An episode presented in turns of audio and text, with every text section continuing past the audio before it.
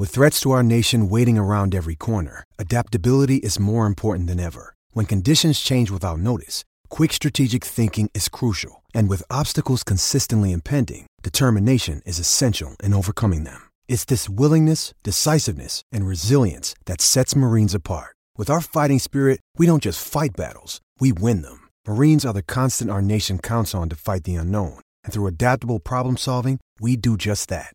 Learn more at marines.com. The following is a presentation of A's Cast, your free 24-7 nonstop destination for A's baseball. Go to athletics.com slash A's Cast to download the app. Restrictions apply. This is A's All Night. Laureano has hit it out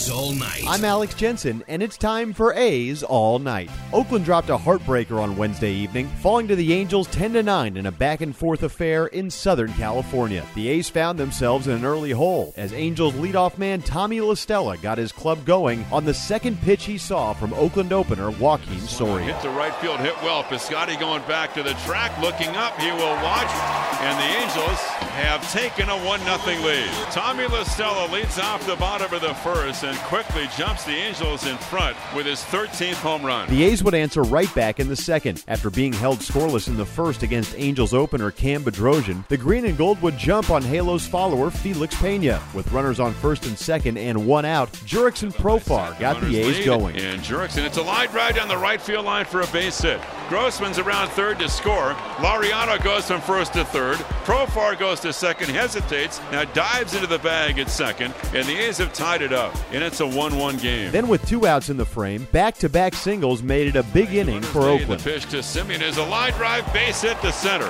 Laureano scores. Profar's around third. Throw to the plate by Trout. He is not in time. A two-run score on a single to center by Semien. He goes to second on the throw, and the A's have taken a three to one lead. Here's the 1-0 pitch, and Matt a ground ball to the hole and threw into left for a hit. Here's Semien to third. Up with the ball and left is Goodwin. He'll walk the ball in. Now fires into second. Semien scores on a base hit through the left side hole by Chapman, and it's 4-1 Athletic. In the third, the green and gold kept it going. After a single and a walk to begin the frame, Robbie Grossman Davis added second. on. And the delivery is looped into left center. That's over Fletcher, a base hit. Davis comes around third. No throw from Trout. He scores standing up. An RBI single for Robbie Grossman as the A's add on and make it 5 to 1. The A's left fielder, who's now 9 for his last 14 at the plate, on overcoming his slow start to the season. I season. didn't get off to a great start. Finally, you know, getting back to what I'm accustomed to.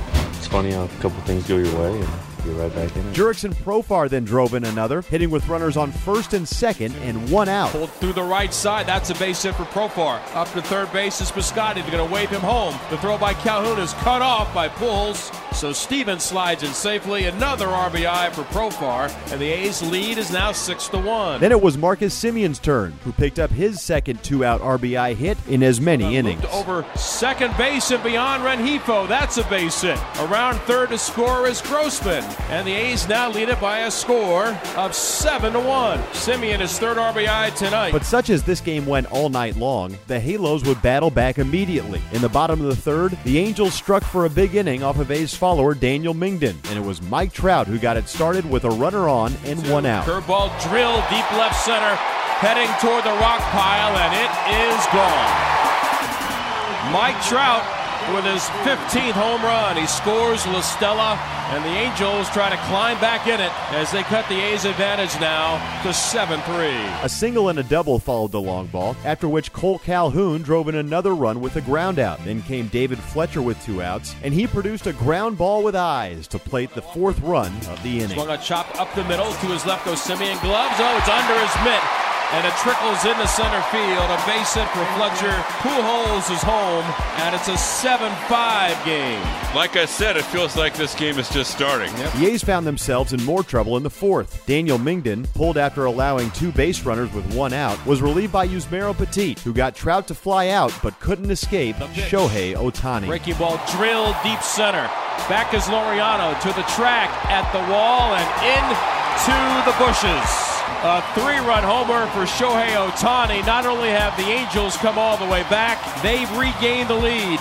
And they top the A's right now, eight to seven. A majestic drive to straightaway center field. The home run closed the book on Mengden, who lasted just two and a third innings and gave up six runs. The A's righty on his outing. Just kind of not getting strike one, kind of all over the place. Uh, you know, wasn't very comfortable out there, but you know, it's really no excuse. Just didn't really make good pitches, didn't execute, fell behind, and got banged around. Relieving Petit, lefty Wei Chung Wang entered the game for Oakland and was able to hold the Halos down. Runner goes, the 2 2 pitch. Breaky ball swung on and miss. Ohtani chasing. Wei Chung Wang continues to sparkle. He has to navigate through La Stella, Trout, and Ohtani. Gets all three of those guys out. Wang indeed gave the A's a chance in this one, holding the Angels scoreless through three innings of relief work while giving up just one hit. A's skipper Bob Melvin on his lefty. He pitched great. I mean, we've, we've asked him to pitch an inning, we've asked him to pitch two innings, we've asked him, asked him to pitch three innings. He's been terrific for us. In the eighth, the A's would break through. With runners on first and second and one out, Matt Olson tied the ball game. Swung on, hit to left center, up the alley.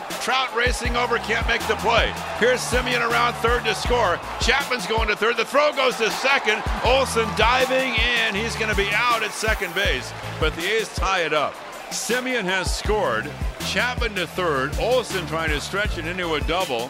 Thrown out at second base. It's now 8 to 8. With Chris Davis hitting, some aggressive heads up base running by Matt Chapman produced a close play at home that, after review, gave the A's the lead. Chris is outside. It gets away. Chapman down the line. The dive, the tag, and out at the plate. Chapman wants a challenge, and if this is overturned, the A's have the lead. We're going to get the verdict here. Safe, and the A's take a 9 8 lead. How do you like that? But this was a back and forth game all the way through. With Liam Hendriks on to work the eighth for Oakland, the Angels would get runners to first and second with two outs for Mike Trout. A's skipper Bob Melvin made the decision to intentionally walk Trout to load the bases and bring in lefty Ryan Buchter to face the left handed hitting Ohtani. Unfortunately, this move backfired as Ohtani got the game tying RBI the easy way. And with two out, they run. The 3 2 is outside. Tie game. Well, it was the risk that Bob Melvin took. You walk Trout there to load the bases. You bring Buchter in. There's no margin for error. After the ball game, Melvin talked about his decision to walk Trout. There's always the thought Ohtani's not the easiest guy in the world to, to go after, but uh, you know, if we're going into the game, the guy that you don't want to beat is Trout. Obviously, it's a tough decision, but felt like that was our best chance. So with the game tied heading into the bottom of the ninth, Lou Trevino faced backup catcher Dustin Garneau with two outs and the winning run on second base, and Garneau won the battle and the game for the Halos.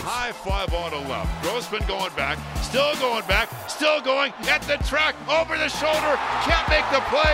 The ball lands on the track, goes over the wall, a ground rule double, and just like that, the A's have suffered one of the most crushing defeats of 2019. Here's Melvin and Grossman on the final play on Wednesday evening. You know, I think the ball just kind of drifted over at an angle that he didn't expect it to. Now he had to go a long way. We're certainly not playing deep. You know, we have to play for a for a single there potentially. You know, obviously it stayed in the ballpark, but I think just kind of fooled him. It, it, it would have been a good catch if he made it for sure. He had a long way to go to get to it, and you know, kind of drifted back towards center field. Yeah, um, I didn't make the catch, and I, I should have made the catch. And playing what I play with, you know, I got on second, mm-hmm. and kind of just spun me around. I thought it was hit more to the corner than it was. So the A's fall back under the 500 mark at 30 and 31 on the season, and will try to take two out of three in Anaheim on Thursday evening behind Mike Fiers in the series finale. A's Cast Live with Chris Townsend will begin at 4 p.m. on Thursday and lead you right into pregame coverage of A's Angels with Towney and A's Total Access at 6.05. After that, it's A's Baseball with first pitch at 7.07 along the Oakland A's radio network. Thanks for listening. I'm Alex Jensen, and this is A's All Night. This has been a presentation of the Oakland Athletics.